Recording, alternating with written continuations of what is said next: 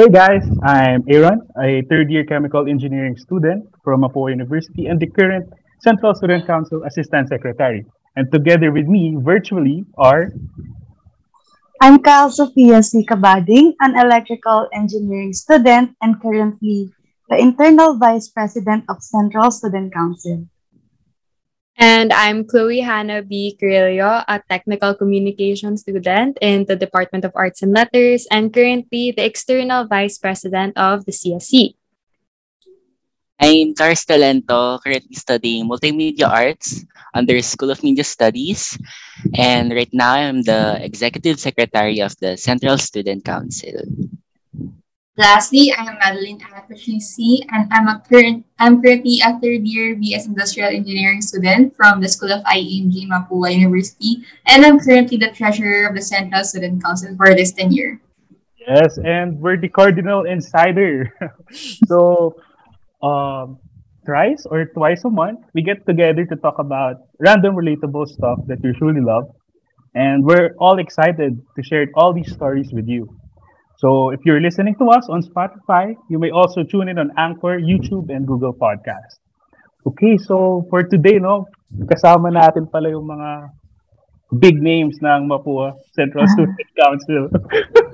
Grabe naman. Grabe yung big names, ha? Pressure naman ang slide. Ito na yung executive committee ng Mapúa Student Council. Okay, anyways, for this episode, we will talk about what has been going on. Sorry. Diba?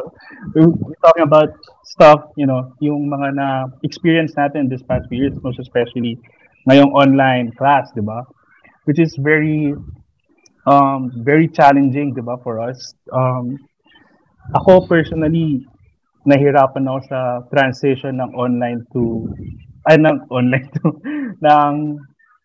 face-to-face to online class. Kasi hindi naman yung generation natin is hindi naman what do you call that, sanay sa online setup. Kaya ba, ano yung problems na na-encounter nyo this transition to online class?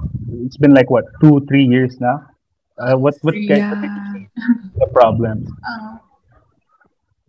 Go. Go, Chloe, go. I think Madeline's gonna start.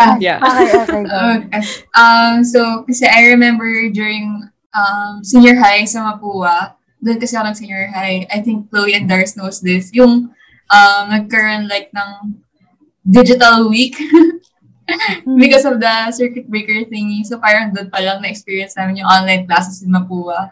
Tapos ever since the pandemic started, nag-suspend ng 1 week, diba? So like, I was just thinking na 1 week lang na mabilis na to. Similar to Digital Week. Biglang nag-extend yung quarantine. So like, di ko alam how ako mag-focus sa bahay kasi yung space ko for learning sa bahay is room ko lang. So like, ang hirap mag-study sa place na dapat nag-rest lang ako. So yun yung pinaka-struggle ko during the transition to online class. Exactly.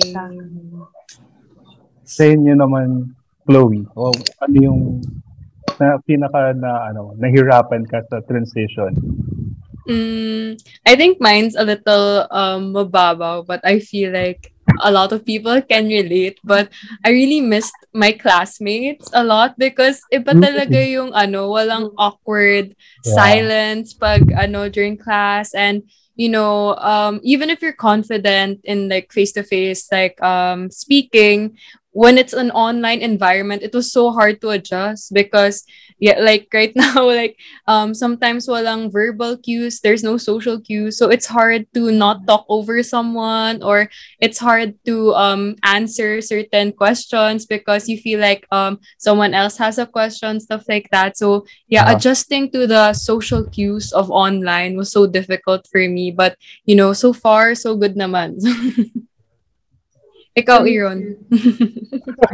Sa akin, like what I've said, yung transition nga ng, like what Mad said din, yung transition sa school, sa bahay. Kasi di ba, kapag sinabi mo naman bahay, chill, pahinga. Unwind. most especially yung choice talaga yung nagde-define ng experience sa bahay. So, kapag dinagdagan mo pa siya ng school stuff, parang hindi na parang tama yung dating sa akin, di ba? Mm-hmm. What about you, Ate Sofia and Kuya Dars? Ano yung napansin niyo? Ako kasi, I'm from Cavite kasi. Mm-hmm. So, that is why nagkakondo ako before nung face-to-face pa tayo. Yeah. So, walking distance away lang siya from Mapúa. Then, since, di ba, sa Mapúa, may tendency na every Saturday or Sunday, pwedeng may class ka, di ba? Mm-hmm. So, yung busy schedule mo, may times talaga na 2 to 3 weeks or... So, or at least a month akong hindi nakaka-uwi talaga. So, kapag talaga nakauwi ako sa Cavite, hindi ako nagdadala ng something that is related to ACADS. Yeah. Like, beside my laptop, kasi syempre, di ba, for emergency purposes lang. Mm-hmm. So, never ako nagdadala ng homeworks, lab reports, as in kahit notes, hindi talaga. Tapos, parang, alam mo yun, kapag nasa house kasi, parang gusto ko, to be chill lang, na away from stress talaga. So, what I'm trying to say here kasi is parang, before kasi, parang every time na uuwi ako, babalik ako ng Manila from Cavite, parang iniisip ko, grabe, back to reality. Parang ganon, yung kapag, yung nasa bahay, parang yung ko na, away from reality, away from stress ng Manila, away from stress ng ACADS. Pero, now na online na, parang yung tinitreat ko na space ko, wherein chill nga, napahinga, parang ngayon is parang nagiging stressful na rin sa akin. Tapos parang minsan, ewan ko kung ako lang, parang minsan may time na nasusuffocate na ako kahit sa mismo kong room. Yes. Kasi yung boundary. Oo, wala boundary. Tama. Tapos, di ba, yung parang katulad din ng sa responsibilities natin before, may time na kapag sa dorm, parang maliit lang yung space na kailangan mong linisin. Tapos, yung handle mo talaga yung oras mo. Yung wala kang kailangang ibang bagay na gawin, ganun. Pero, in our house kasi, di ba, syempre, may mga responsibilities pa tayo na iuutos sa atin. Tapos, regardless to parents natin, pag di natin nag-aroon. Lalo if may, 9 plus, no? Oo. Kasi siya. Diba? Tsaka yung, alam mo yun, yung after class, kain. Tipo, maghugas ka ng finger, di ka papaghugas dahil may klase ka. Masisigawan ka. Pagagalitan ka, pag sabi mo may klase ka. Oo. Ikaw, Kuya Dars. Kung si Sofia, pahinga niya is yung bahay. Ako, hindi. Kasi, yun nga, diba student-athlete ako. So, before, nasanay na ako na pagdating ng bahay, dun ko lang gagawin yung yes, oo. Yung mga plates ko and other school stuff. Pero nung quarantine na and everything is online na talaga. So, ang naging mahirap sa course ko kasi lalo na yung major ko, video production. So, kapag gagawa kami ng output, kailangan namin mag-video. Paulit-ulit na lang na yung output namin is same setting lang, which is bahay lang. And yung, yung mga casts, the way, paano namin i-edit, parang walang bago. Kasi nga, yung shooting place is sa loob lang ng bahay. So, yun yung naging struggle sa aming video majors. Unlike graphics na talagang vector and digital arts yung ginagawa nila. So, yun yung naging struggle ko, lalo na sa thesis. Kailangan pa namin ng output. So, ang hirap lumabas. Ang hirap gawan siya ng output. Ang hirap niyang isipan ng output na pwedeng gawin ngayon. So, ayun, kung madami nag-iisip na multimedia arts, kayang-kaya ng online. Hindi eh. Lahat tayo, meron at merong rason kung bakit nahihirapan tayo sa online setting, diba? Talaga, no? Yun.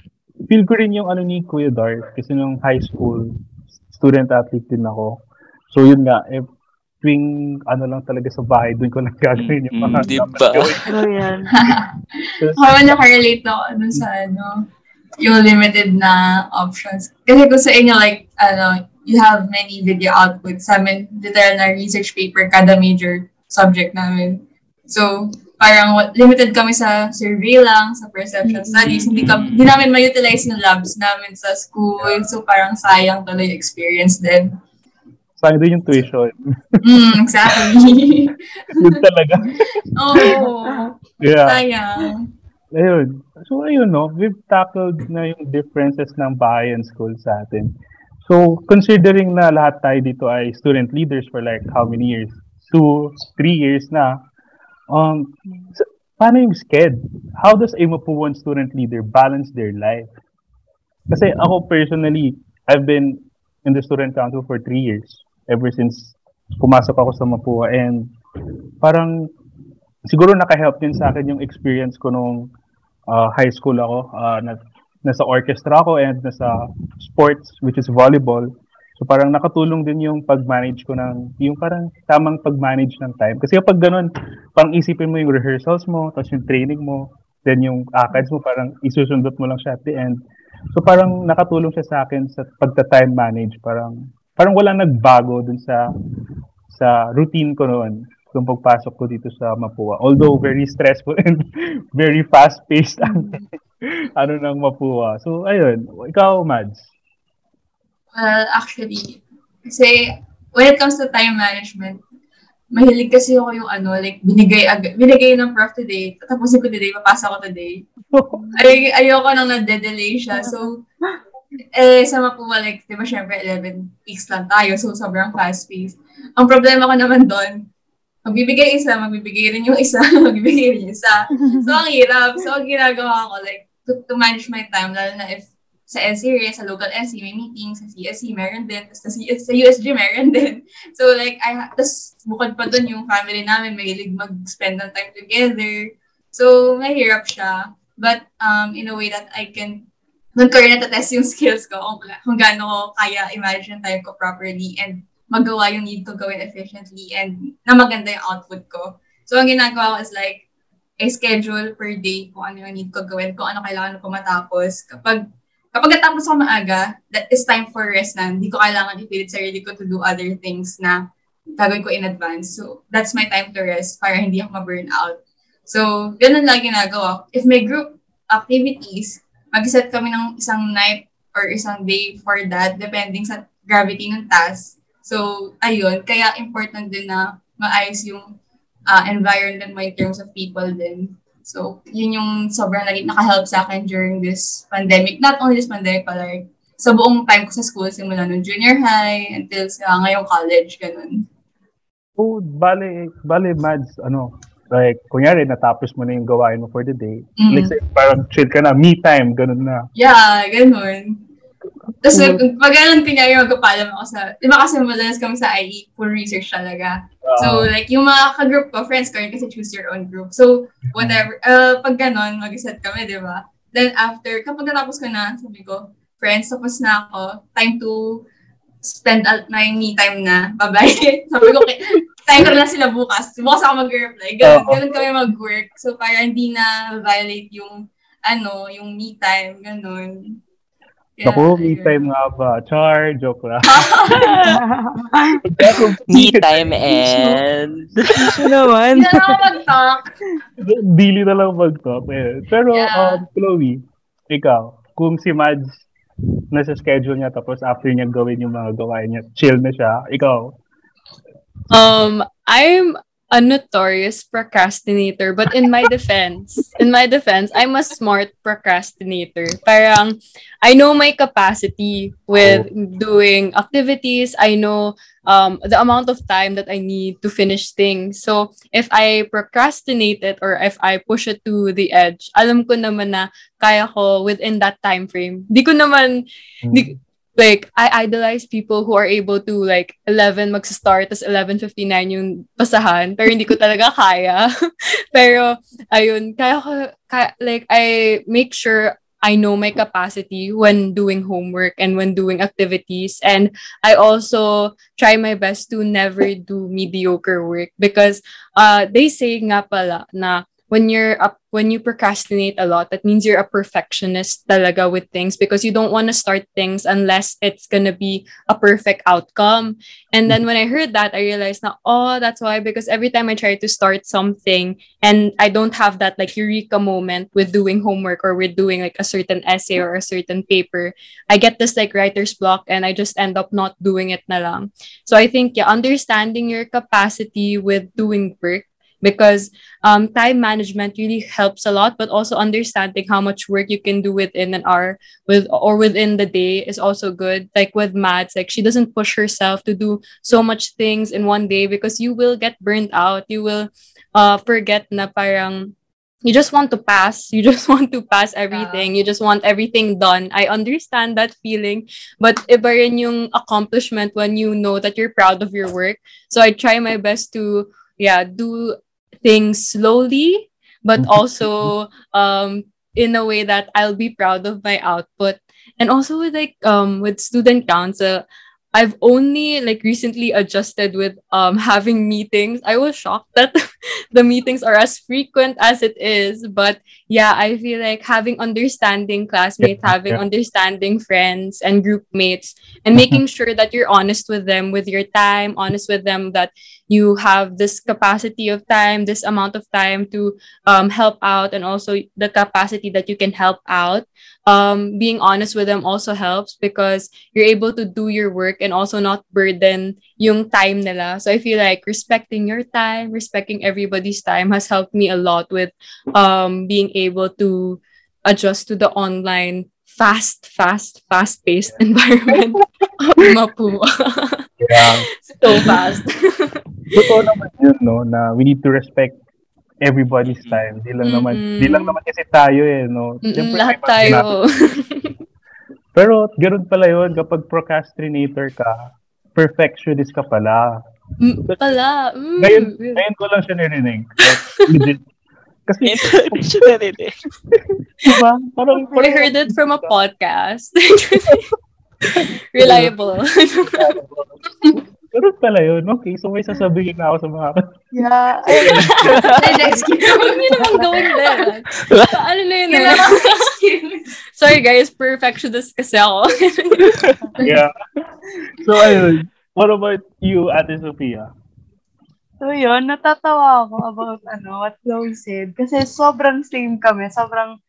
Sobrang clutch ako minsan and sobrang procrastinator ko, tas multitasker pa ako. Ganon, as if tinatanong nga minsan ng mga friends ko kung paano ko na-handle yung mag-work under pressure. Pero ako kasi talaga, as in hindi ko alam, pero mas nagana yung utak ko. Kapag iba yung adrenaline. Under pressure, oo. As in, my time talaga na, like 11:59 yung deadline.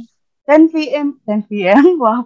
10 p.m. pa lang ako mag-start. Tapos 2 yung deadline ko ng 11:59. Hindi ko alam kung paano ko siya natatapos. As in, tapos pagkabas ng grades ko, mataas na. Magic na ata yun. Hindi ko alam talaga kung paano. Pero ang ginagawa ko yun kapag kapag hindi siya computation. Kasi kapag computation, mahasel eh. Kailangan talaga ng mahabang time. So, yun yung mga ginagawa ko kapag hindi siya mga computation. So, tapos, nasanay kasi talaga ako nung high school ako. Since high school pa lang, sobrang bida-bida ko na sa school. Varsity ako ng volleyball, tapos student council din, tapos ACADS pa. So, ewan ko, bida-bida ako. Hindi maganda boses ko, guys. Nasanay ako sa choir. Isang ang birit dyan. Varsity talaga. Kaya hindi ko naman. So lang. Ano yung choir? Sample lang. Christmas Carol for our, for our audience. Nakakatawa, guys. Sobrang nakakatawa. Kasi tatlo kami mag-best friend. Tapos kasali silang dalawa. Sumali din ako para hindi ka mag-iba. So, yun na nga. Sobrang multitasker ko. So, kaya siguro talaga ngayong college, parang sanay na sanay ako mag-work under pressure nga na hindi ako nababother. Siguro stress ako. Nasa-stress naman ako. Pero, alam niyo talaga nasa isip ko, hindi ako papabayaan ni Lloyd. Kaya ko to. Matatapos tong araw na to. Parang ganun yung lagi ko nasa isip. Tapos, ewan ko, sobrang confident lang talaga. Ganun. Tapos, kapag may time na magpahinga doon talaga, nakatulad nga ni sinabi ni Mads na binibigyan ko yung time, yung sarili ko ng time para hindi ako ma-burnout na. Tapos, with a group of friends nga na meron ako since sobrang close kami sa electrical program. Tapos, parang same kami na sa gabi talaga nagana din yung utak namin. So, yung thesis mate ko, naiintindihan niya na busy ako ng hanggang 9 p.m. kasi di ba minsan may meeting ang student council ng 9 p.m. Tapos, naiintindihan niya na 11 p.m. kami mag-start ng thesis. Tapos, depende na yun kung hanggang saan namin kayanin. Tapos yun, ganun kami, hindi ko alam kung bakit. Tapos kapag 9 onwards, for ACADS ko na yun. Tapos, depende ko na kung hanggang saan kaya ng katawan. Actually, yun. Napapansin ko rin yan sa akin saka sa mga iba kong kaibigan. Parang gabi na talaga kami alam mo yun, gabi na talaga nagpa-pump yung utak namin. It's less distractions. Yeah, true. True. Kasi kapag umaga, kaaral ka ng umaga, kahit naka-aircon ka, naramdam mo yung init. Diba? Yeah. So, ayun. Ikaw naman, Kuya Dars. Since, diba, you said student-athlete ka nung college. Siyempre, iba naman yung experience ng student-athlete sa high school, kasi sa college. Pero, paano mo na pa-balance? Hindi ako din napapatanong ako sa sarili ko, paano? Diba?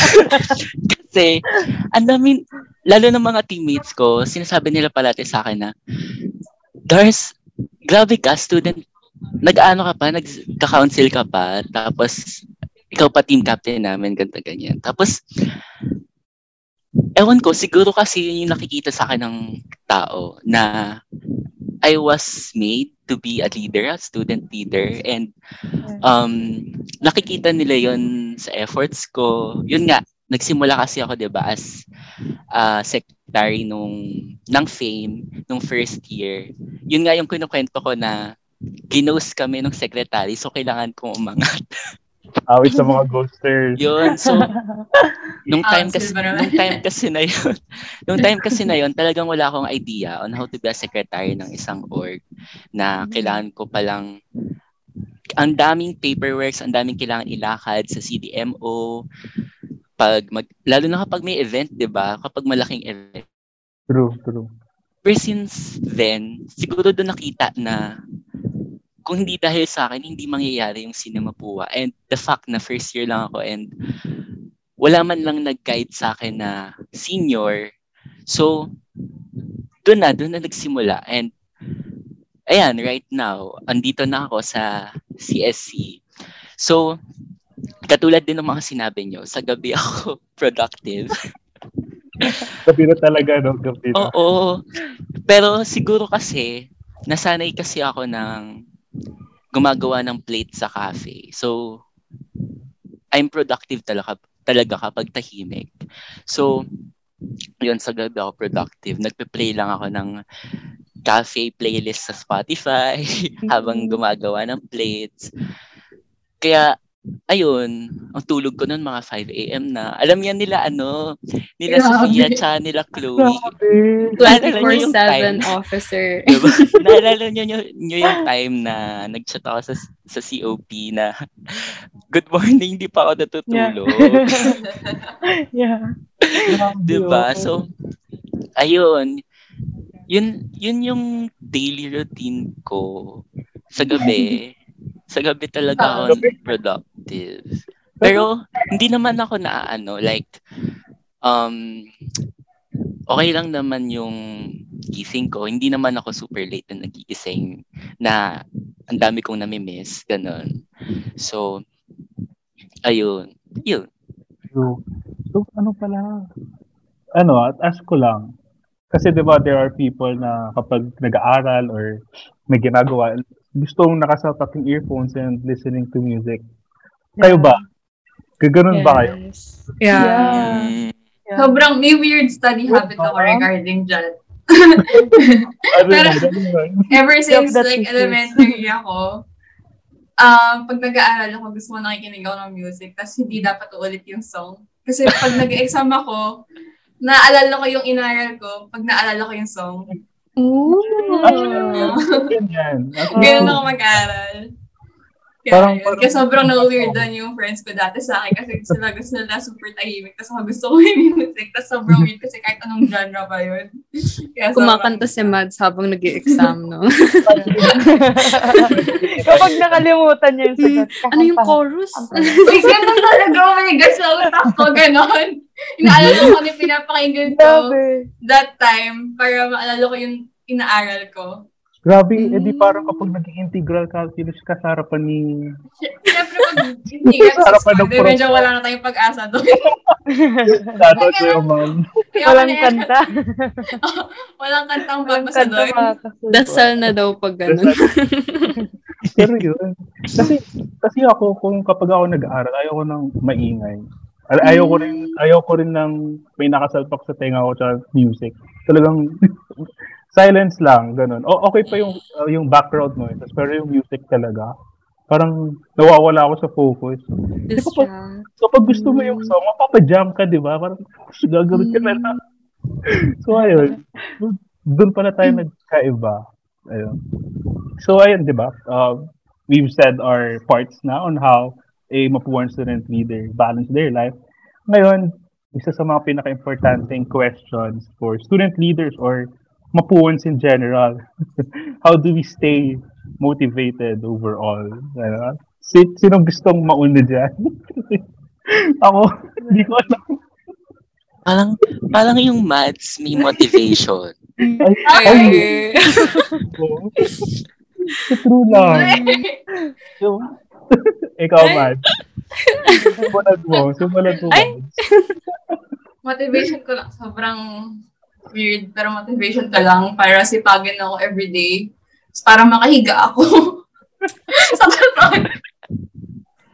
totoo lang, sabi ko, di ako pwede huwiga kasi makakatulog agad ako pag di ko patapos yung task ko. So, kailangan akong sipagin para makahiga ako. Ito lang na yun. Everyday ganun ako. Okay yung tip na yun. Oo, diba? Parang sabi mo sila. Kasi favorite ko kasi chocolate yung apple, yung little triangle na pink. Favorite ko yun. Yeah, that one. So, if I, kunyari, mag-module exam na, bibili ako ng isang tambak na gano'n. Isang pack. Tapos, sabi ko, hindi ko siya kakainin hanggat hindi ko natapos yung ginagawa ko. So, yun, basically, gano'n kabago yung kaligayahan ko kasi yun yung motivation ko. This is a good motivation. Parang tinitrain mo yung sarili mo, no? That's good. Kasi ang aso ba yan? Wala kaming sinabi. Pero ayun. Sorry, narilis ko lang. Ayun lang. Kayo ba? Sorry ba? Madali kasi akong paligayahin eh. Ako pagkain lang talaga. Ako pagkain lang. Kasi parang pinag-intay na, parang pag natapos ko, ay kakain ko. O di kaya, after the week, di ba module exam week? Siyempre, yung mga pagkain na yun. Lalo, parang sila makakain na yun. Kasi yung pagkain na yun. Silang, magbabanat ka ng Saturday, Sunday dati. Yung motivation ko, parang, okay, pagkas ng module exam. Okay, babanat ako, magsasabi ako, ganyan.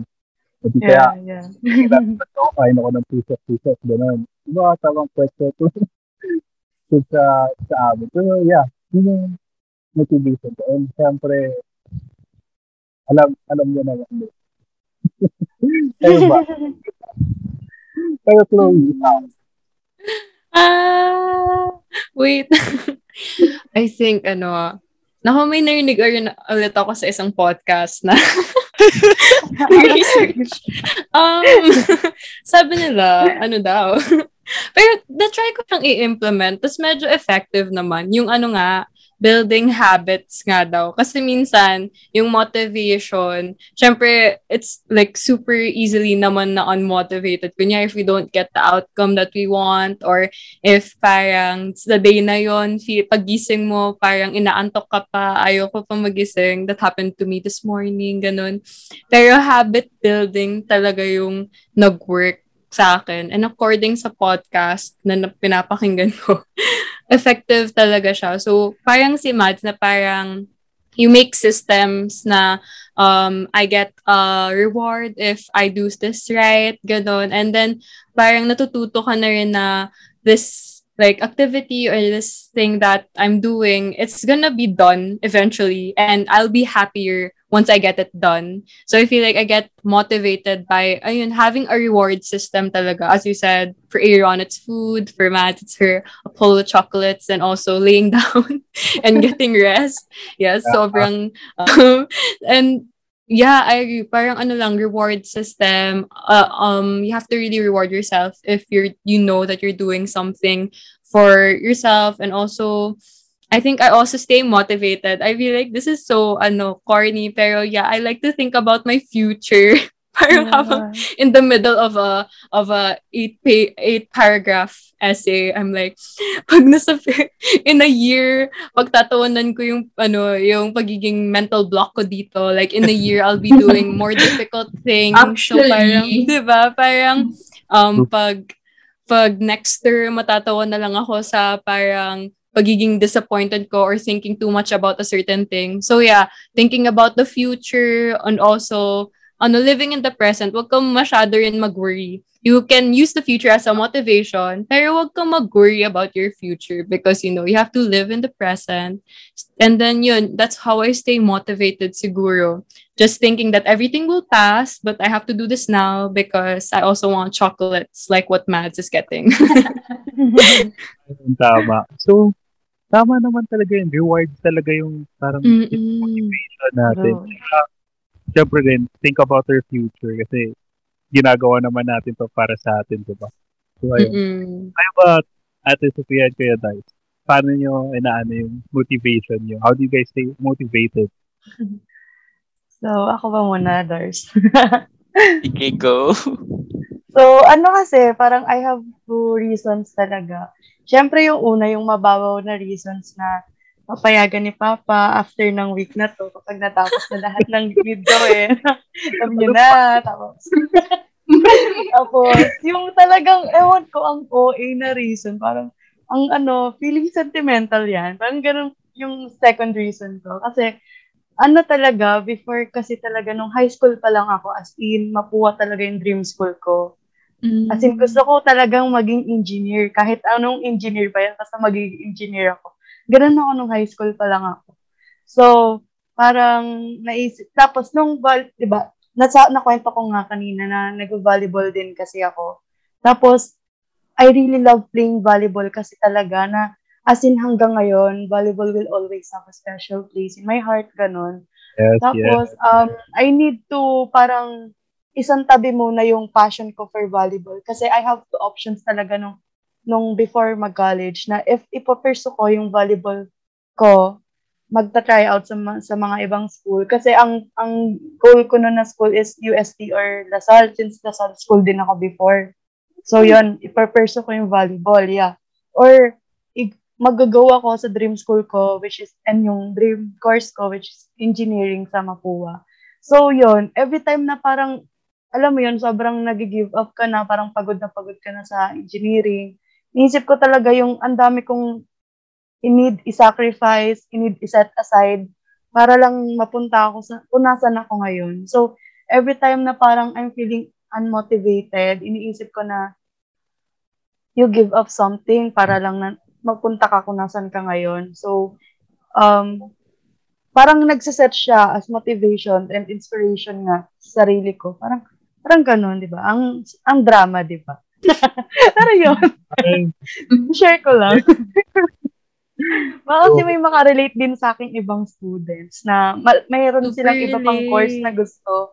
Di ba? May mga ganung students kasi na baka may passion pa sila na ibang bagay pero mas pinili nila na i-perso tong engineering or whatever course na makuha, di ba? Ano? Hindi ko naman maraming ganyan. Kasi, siguro kasi, sanay tayo sa tema na makuha kaya nagtataka tayo. Bakit may mga gusto magmakuha? May dream school yung makuha. Sacrifices always have to be made na, di ba?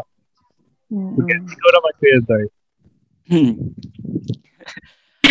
Ako din meron akong mababaw. Siguro yung motivation, yung mababaw kong motivation is magba-Valorant kami kasi doon kami nagde-date. Ikaw pala yung may ganyang motivation. Yeah. Dinamoy mo pa si Mads. Ikaw na. Pero, inspired. Mga 1 to 2 games lang naman. Pero, ayun, yun yung mababaw kong motivation. Pero aside from that, naging motivation ko rin yung magpapasok kami sa top 4 ng NCAA. Kasi, sa history ng table tennis ng Mapúa, never pa nakapasok sa top 4. So, ayun. So, kumbaga, the way to give back na pinapaalal ako ng libre sa Mapúa. So, gusto kong bigyan syempre ng karangalan yung school natin. And it's just so sad na nahalt yung NCAA. So, I need to find another motivation para mag-move on ako. So, sa ngayon, ang motivation ko na lang talaga is to graduate. Kasi, konting-konti na lang. 11 units na lang. So, that's 2 terms, 3 terms. I don't know.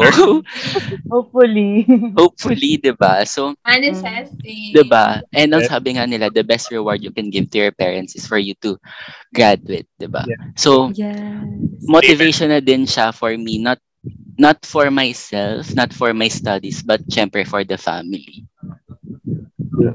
Tama naman. Ay, kaya naman tayo nag-aaral at naghihirap dito sa Mapúa. At yung ultimate goal na, yun nga, make our parents proud. Diba? Just na yun. Naghihirap. Hirap?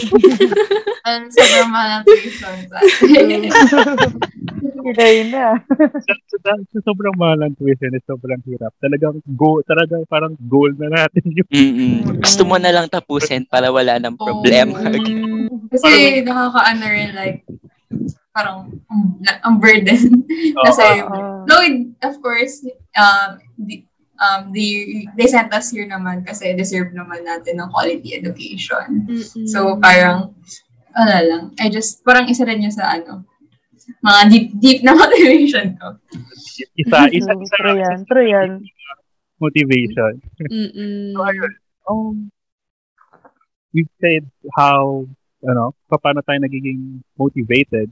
Ngayon naman, what about our support system? Yung friends, or student council? How do they help us? How do they help us support? How do they support us during the hard times, during the easy times? Kasi ako yung friend ko, yung college friend ko, ever since parang nung first year ako. Kami na talaga, parang every time na may exam, magkaaral kami sabay-sabay. Tapos talagang ang dali nilang lapitan.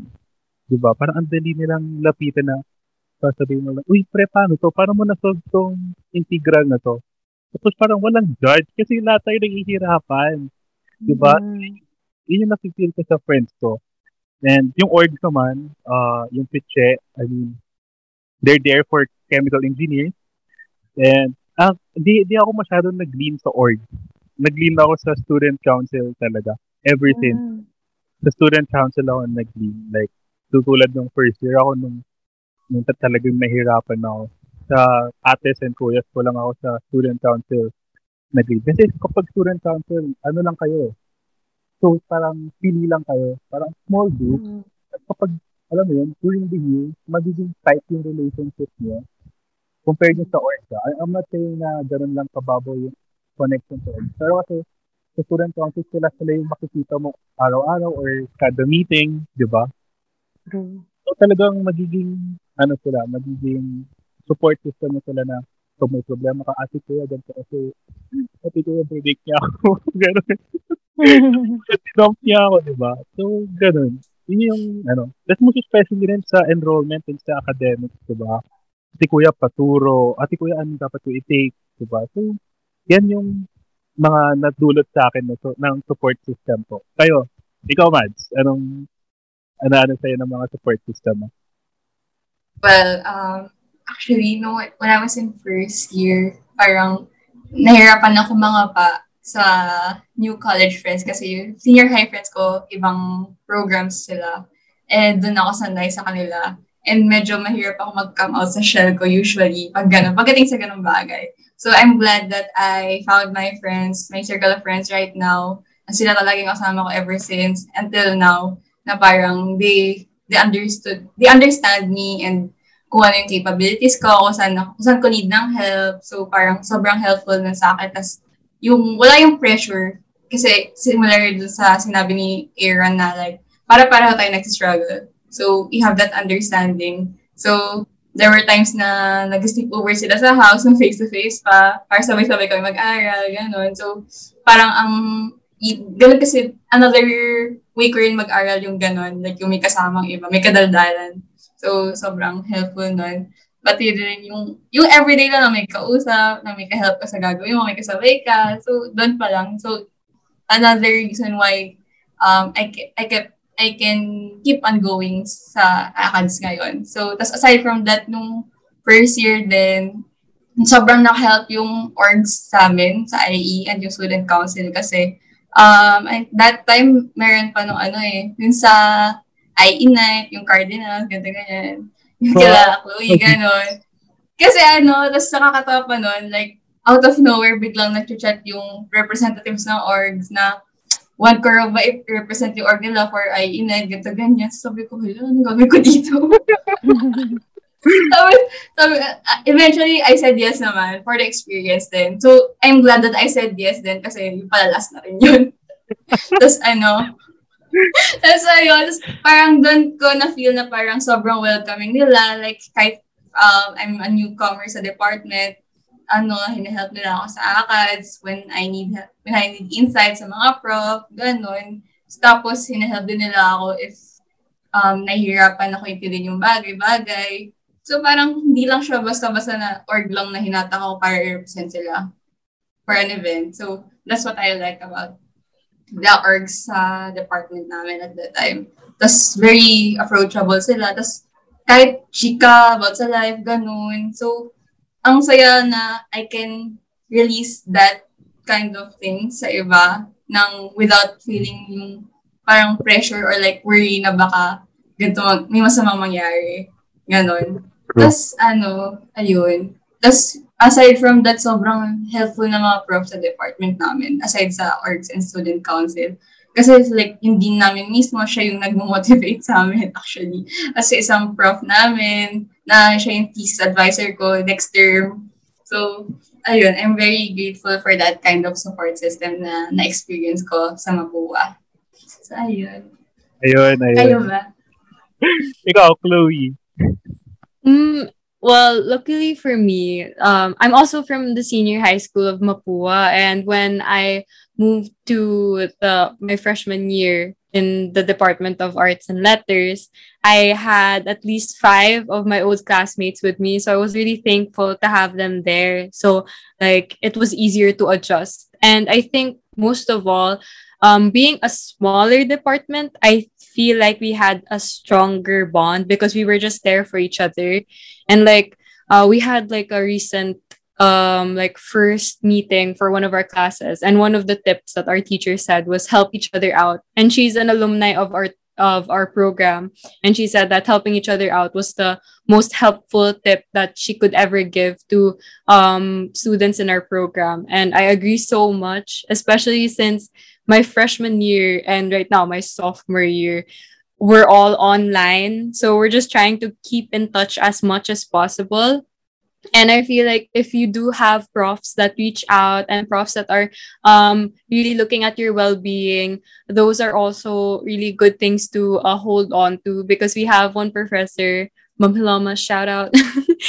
She's so nice, and she's so she really pushes for the welfare of her students, and never take that for granted. Really also appreciate the teachers who look out for you guys, and also like what Aaron said, the student council, or the bond that we had in our department really gave birth to our student council and wanting to represent the student body, the future students of our department. And with creating that, I feel like we were able to give a better platform for us to reach out to even the younger people in our department, because when we were freshmen, we were all alone. We didn't have higher ups to talk to as much. That's why we really held on to our professors.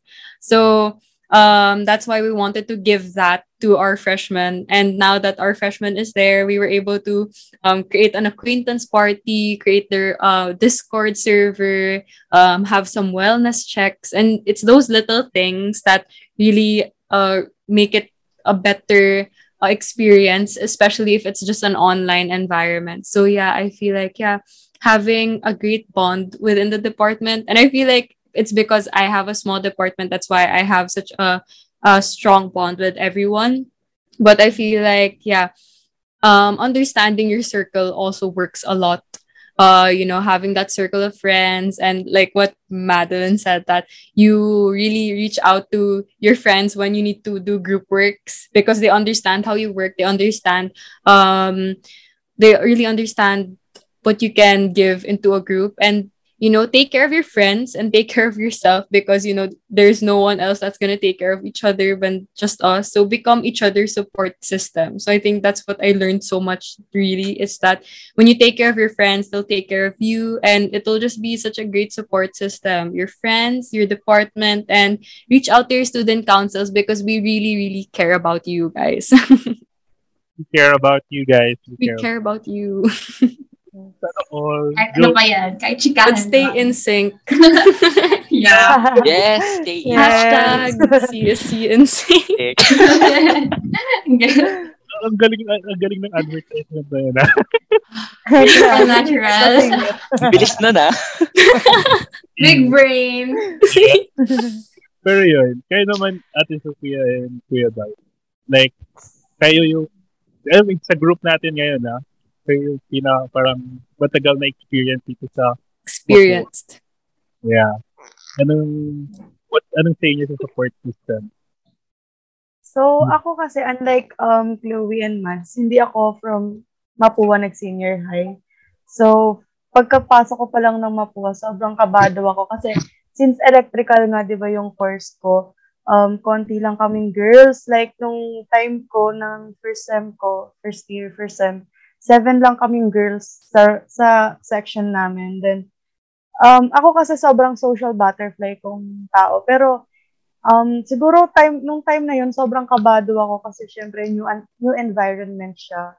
Tapos, sobrang daming ang lalaki, tapos konti lang yung babae. Tapos, nung time na yun, yung mga babae sa amin, sobrang mga baby-baby pa. Parang feel ko, shit, ako ba yung pinaka-loko-loko dito? Parang ganon. Sabi ko, baka hindi sila maka-keep up sa energy ko. Natatakot ako na baka ganon.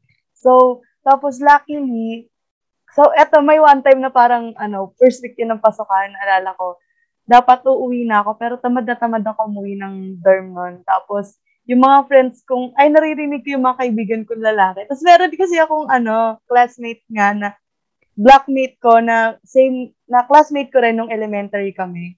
So, parang nagkita na lang ulit kami doon. Tapos, sabi niya sa akin yung time na yun, sabi, ito yung mga dapat nating samahan, ito yung mga matatalino dyan. Yun?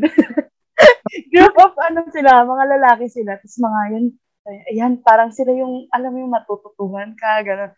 Yung dadalhin ka sa tamang landas, sabi nilang gano'n. Sabi niya gano'n sa akin. Oo. Yun yung eksaktong sinabi niya sa akin. Kaya sabi niya, tapos, biglang nagaya, parang gulat naman ako, biglang nagaya yung mga friends ko, yung blackmates ko na, uwi na ba kayo? Tara, gawa muna sa library. Kasi meron kami ng assignment sa Calculus 1. Tapos sabi ko, shit, time to shine. Sali ako. Di, sabi ko, okay, tinatamad din naman ako bumalik pa ng condonance. Sama ako sa kanila sa library. Tapos nung time na yon, para feeling ko maging helpful ako, nagbibigay ako, bida-bida rin ako, talunan ako ng sagot. Tapos, yun nga, doon nag-umpisa yung friendship namin. Tapos, sila na talaga yung naging constant ko. So, ang cute pa nga nila. Puro lalaki kasi yun. So, di ba 7 nga kami babae lang. So, ang pangalan ng group namin nun is yung Sophia and 11 Dwarfs. Kasi 11 silang lalaki. Tapos, Sophia. Princess Sophia, di ba? Tapos, sobrang solid talaga nung friendship namin na like, kahit ako lang yung babae, walang bastusan na something na ganun talaga. Sobrang solid na parang akong nanay nila at the same time parang kuya ko din sila, ganun. Ganun yung bonding talaga namin. Tapos sila talaga yung sobrang nakapitan ko kasi syempre first year, parang sobrang stress namin lahat sa sabay-sabay na calculus, chemistry. Sobrang parang yun yung base na. Tapos parang first time ko kasi na maka-experience ng mababang grade, na bagsak na grade. Pag, alam mo yun, yung feeling mo, sobrang galing-galing mo. Tapos pagdating mo ng college, kulelat ka bigla. Parang gano'n yung na-feel ko, oo. Diba? Naman parang achiever ka, oo. Achiever, tapos biglang gano'n na lang. Tapos wala, parang sobrang bumagsak talaga yung mundo ko noon. Parang ang OA, pero parang gano'n na-feel ko talaga. Tapos sila talaga yung naging support system ko. Tapos, nung dumating ng second sem, na-introduce tayo yung mga orgs, diba? Sa mga first year.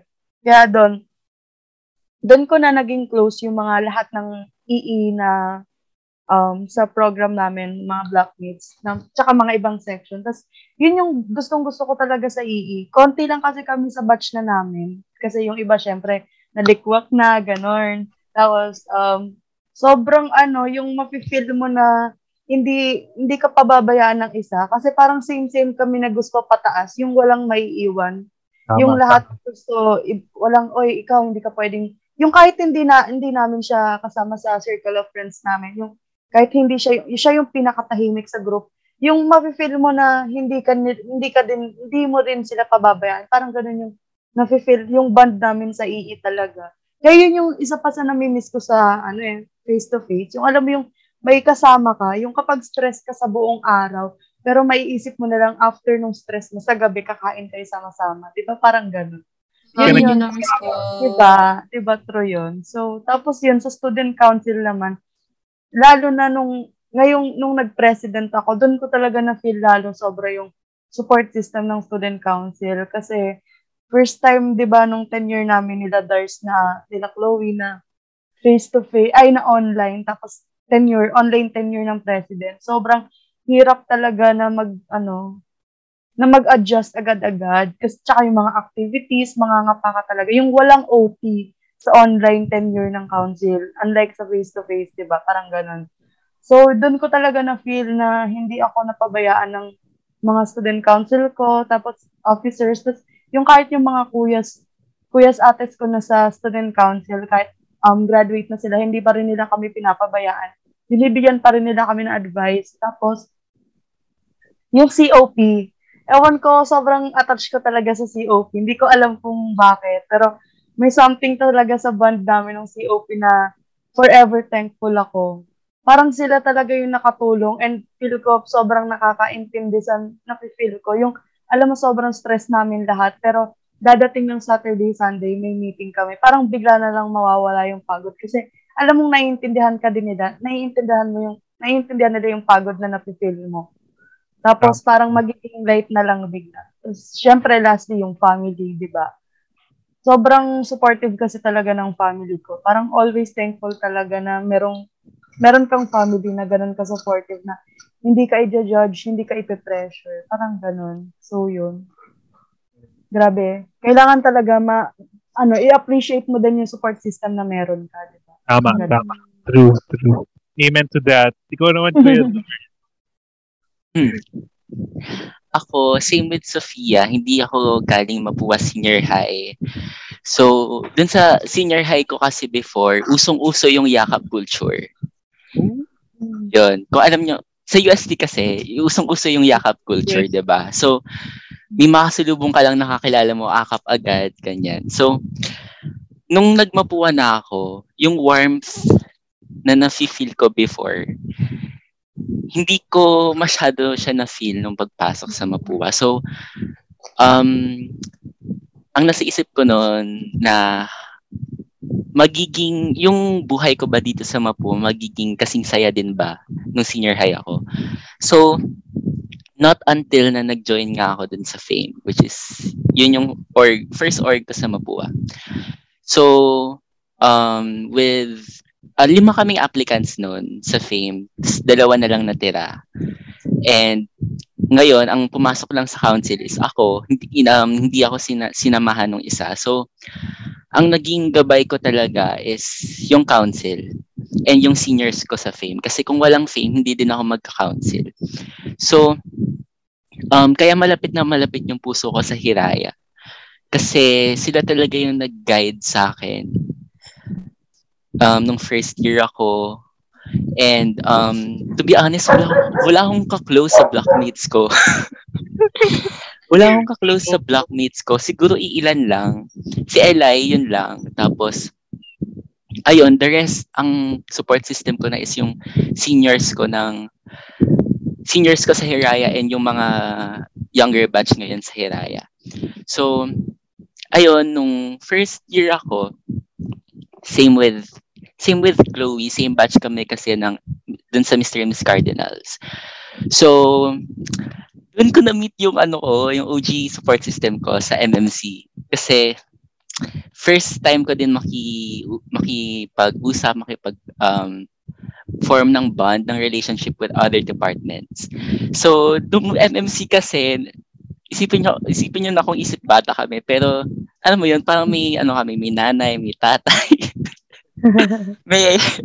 Ako yung daddy Dars nila. Tapos, kasama din doon si Ninya. Tapos, ayan, kami nila Chloe. Halos every day, nasa kami, sa Moon Leaf, yung tabi ng 7-Eleven sa may doon kami nagbabanding. Doon kami gumagawa ng school stuffs namin ng magkakasabay. O, diba parang ang diverse nung support system ko, hindi siya galing sa SMS. Mm-hmm. So, ayun, coming into COP, sabi ko sa sarili ko na this is a whole new level. This is a whole new horizon for me. Na sabi ko kay Ninya, kapag hindi ka tatakbo, hindi din ako tatakbo. Ganyan. So, ayun, nung nalaman din namin na, si Chloe tatakbo, sige tara na, ganyan. So, ayun, parang yung feeling na may kasama ka, yun talaga yung nag-push sa akin na, may kasama ako, sige go ko na to. And, yun nga, kanina officially nagtatapos ang 10 years sa COP. Sayang naman kasi Sophia wala eh. Pero ayun, totoo yung sinabi ni Sophia na iba talaga yung binigay sa akin ng COP. Like, everyday talaga matututo ka. May malalaman ka. And walang araw na hindi magna-notify yung COPGC sa amin na kahit walang event, ba? Kasi maski kahit maliliit na bagay, kahit mga chismis, mga ganyan, talaga pinag-uusapan namin legit. So, alam mo yun, parang hindi na lang siya trabaho para sa amin. Isa na siyang yun nga, support system. And sabi ko din sa kanila kanina nung nag goodbyes kami as COP officer, sabi ko sa kanila na so sad na hindi lahat ng nandito is nasa CSE rin. Kasi, ang hirap nilang iwan kasi sila yung una. 'Di ba? So, ayun, ang laki talaga ng binigay na learning sa akin ng mag-join sa councils. You really, I really do met a lot of people na may iba't ibang backgrounds na same din kayo ng passion. So, that alone is inspiring for me na, itong mga taong to, gusto ko itong makatrabaho. And gusto ko din sila makilala kasi nga, same kami ng story, same kami ng pinagdaanan. So, I'm really glad na I'm doing it another year dito sa CSE with you guys. And I'm really excited. Tama naman, no? First love never dies. Ay, taray!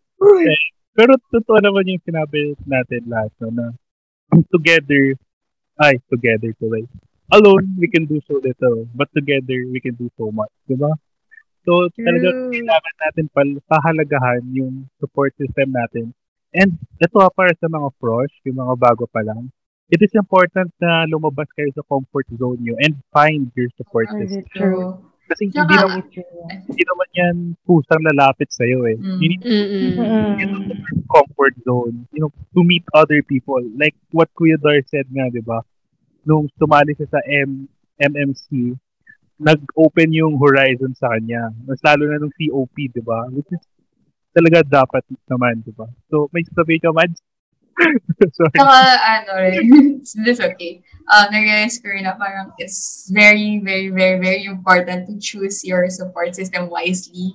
Yeah. Not just like, important na mag-go out ka sa comfort zone mo, but it's also important that you assess them, ng wisely. Kasi, sa mga fresh dyan, sobrang hirap na like, merong mga other people na willing ka i-help, tapos biglang at the end of the day, maiiwan ka mag-isa kasi nakuha na lang yung gusto nila sa'yo. So, yun yung sobrang hirap na ma-i-discern ngayon. Lalo na yung online, no?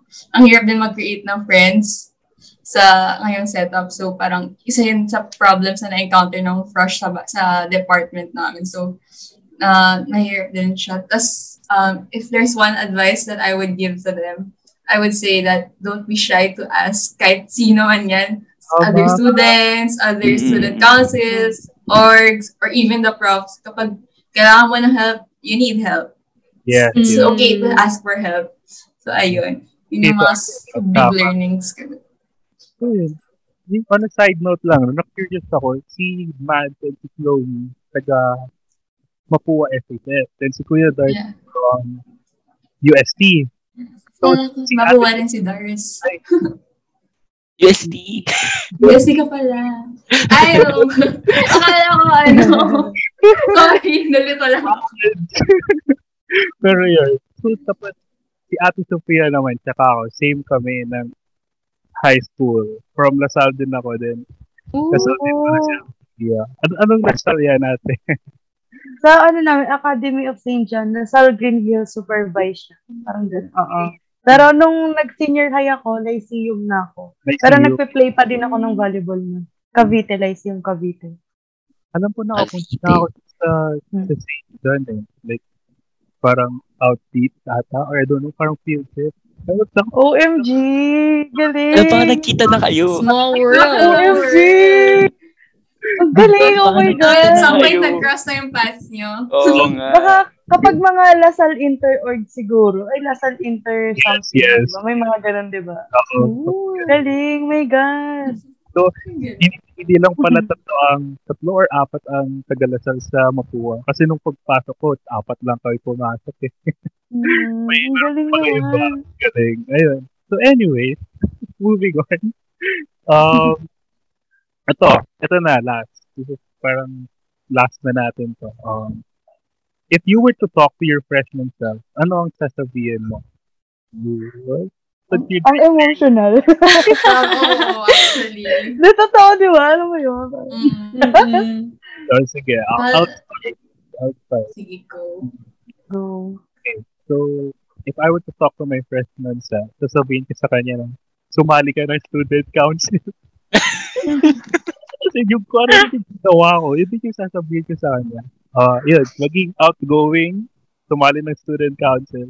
Kasi I cannot imagine myself talaga na what if di ako sumali ng student council, di ba? Hindi ko siya na-imagine. Parang, sino ako kung wala ang CBMS-ST, di ba? Ganoon. So, tsaka sasabihin ko rin na mag-aral ka ng mabuti, lalo na sa integral calculus. Be outgoing. Go out of your comfort zone. Yun ang sasabihin sa akin. Freshman self. Ikaw, Mads. Ang ano naman, ang nakakapag-ano ng flashbacks. Diba? Well, so, siguro I would tell myself, I'm a freshman self rather na, you're not mediocre. Even if you think so. Even if nagkapagsak ka. Even if na overachiever ka nung elementary to junior, or to senior high rather. Tapos ganyan, grades mo sa Mapúa. That will not be your defining moment. So, I'm proud of you kasi kahit nagkabagsak ka, on term ka na ngayon. Tapos, siguro another thing that I would say is that don't ever be afraid to speak up. Don't be afraid to ask for help. It's okay that you don't know everything. It's normal. You're not perfect. Ganun. So, it's okay na ganon. Tapos, siguro, ayun din, tulad nung kay Aaron, mag-join kasi student council. Kasi sobrang grabing experience na makamit na ibang tao, maka-work with others, and na makapag-lead, and ma-express mo yung passion mo to help others as well. So, ayun. So, Chloe. I was a very shy freshman student. So I feel like I would tell my freshman self to that no one's judging you. Because I felt like every move I'd make in the online environment is like internalized for life because it's recorded sessions, it's posts on Blackboard, on Facebook, on Twitter, on Instagram, it's everywhere, and I feel like everyone's judging me, ganon. And I'd end up not doing things that I want to because I felt too shy about it. So I feel like I would tell my freshman self to that no one's judging you. Everyone's walking their own path right now. Everyone's worrying about themselves. Just do what makes you happy, and also do what will benefit you. Talaga, because at the end of the day, you have yourself to keep yourself in track, and you also have yourself to make sure that you're achieving the things that you want to. And yeah, being shy will not get you very far places in college. So just try your best and, you know, fake it till you make it. If you're a really shy person, just make sure that you're out there, you're meeting people, and you're making the most out of your college life, because you'll only do it once, hopefully. One stop. Yeah. Okay, ikaw na ba natin Sophia, ikaw yung Dars. Grabe, parang emotional. Gusto ko i-hug yung isa't isa natin, pero di ba, kung kakausapin ko yung first year self ko, gusto ko sabihin talaga sa kanya na, you're doing great and it's okay not to be okay. Parang that's part of your life. That's part of learning, and it will never be easy talaga, but you will surely have fun. Marami kang memories na makikip, and lahat ng mga pagdadaanan mo ngayon is makaka-help talaga to become the person you are in the future. Parang ganon.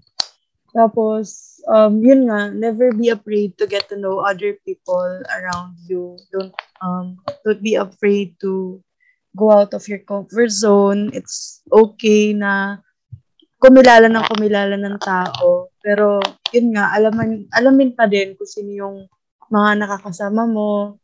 Parang, wag mong sayangin yung energy mo sa mga taong hindi naman deserve ng energy mo.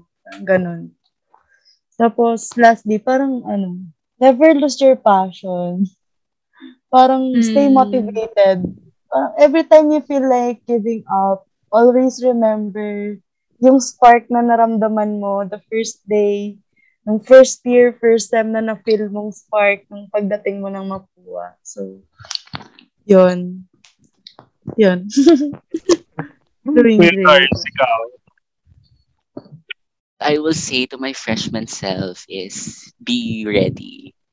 Kasi alam ko sa sarili ko na nung time na yon na hindi ako abot sa ganito. Like, wala siya sa isip ko before. So, ngayon sinasabi ko sa kanya na be ready kasi ang dami mong pagdadaanan na aside na student athlete ka, aside na aral at training ka lang, be ready kasi mag-handle ka ng Mapúa. Be ready na sasali ka ng Mr. and Ms. Cardinals. Be ready na mag-student council ka. Be ready na mag-COP ka. Be ready na mag-CSE ka. Kasi lahat ng yon deserve mo. Ayun, deserve mo yon kasi hirap, emotional nga talaga no? Diba? Deserve mo yun kasi hardworking ka na tao na hindi mo hinahayaan yung sarili mo na diktahan ka ng iba na hindi porket student athlete ka, hindi ka na pwede maging student leader. Diba? So, ayun, humanda ka sa iyong flight na pupuntahan kasi after mo gumraduate, I'm sure na madami ka pang ma-achieve. Pasos naman. We all deserve a round of applause. Hug tayo. Nakaka-proud tayong lahat. Ang guys, pat muna sa sarili natin. Ito na lang. Serve natin to. Ayun. Wala, started from the bottom. Now we're here, no? Oh, yeah. Yeah, sobrang nakakasoft. See how far we've come na. Yeah, true. Pero yun, yung message namin sa aming freshman self is not only for us, but only for you, the freshmen that are listening. And syempre, dun sa mga bago din na papasok dito sa Mapúa. So always remember na you deserve to be here. It's okay to not know everything. And, alam niyo yun, go out. Just go out and be yourself because no one's judging you. Diba? Which is a very good message to say to all Mapuans right now, most especially in an online setting. So yeah, that's it for our first episode, guys. Once again, I am Aaron D. Matulak together with Kyle Sophia C. Kabading, Chloe Carrillo, Dars Talento, Madeline C. And we're the Cardinal Insider. Thank you for listening and tune in on our next episode. Bye! Bye! Thank you. Bye. Thank you, guys. Stop recording.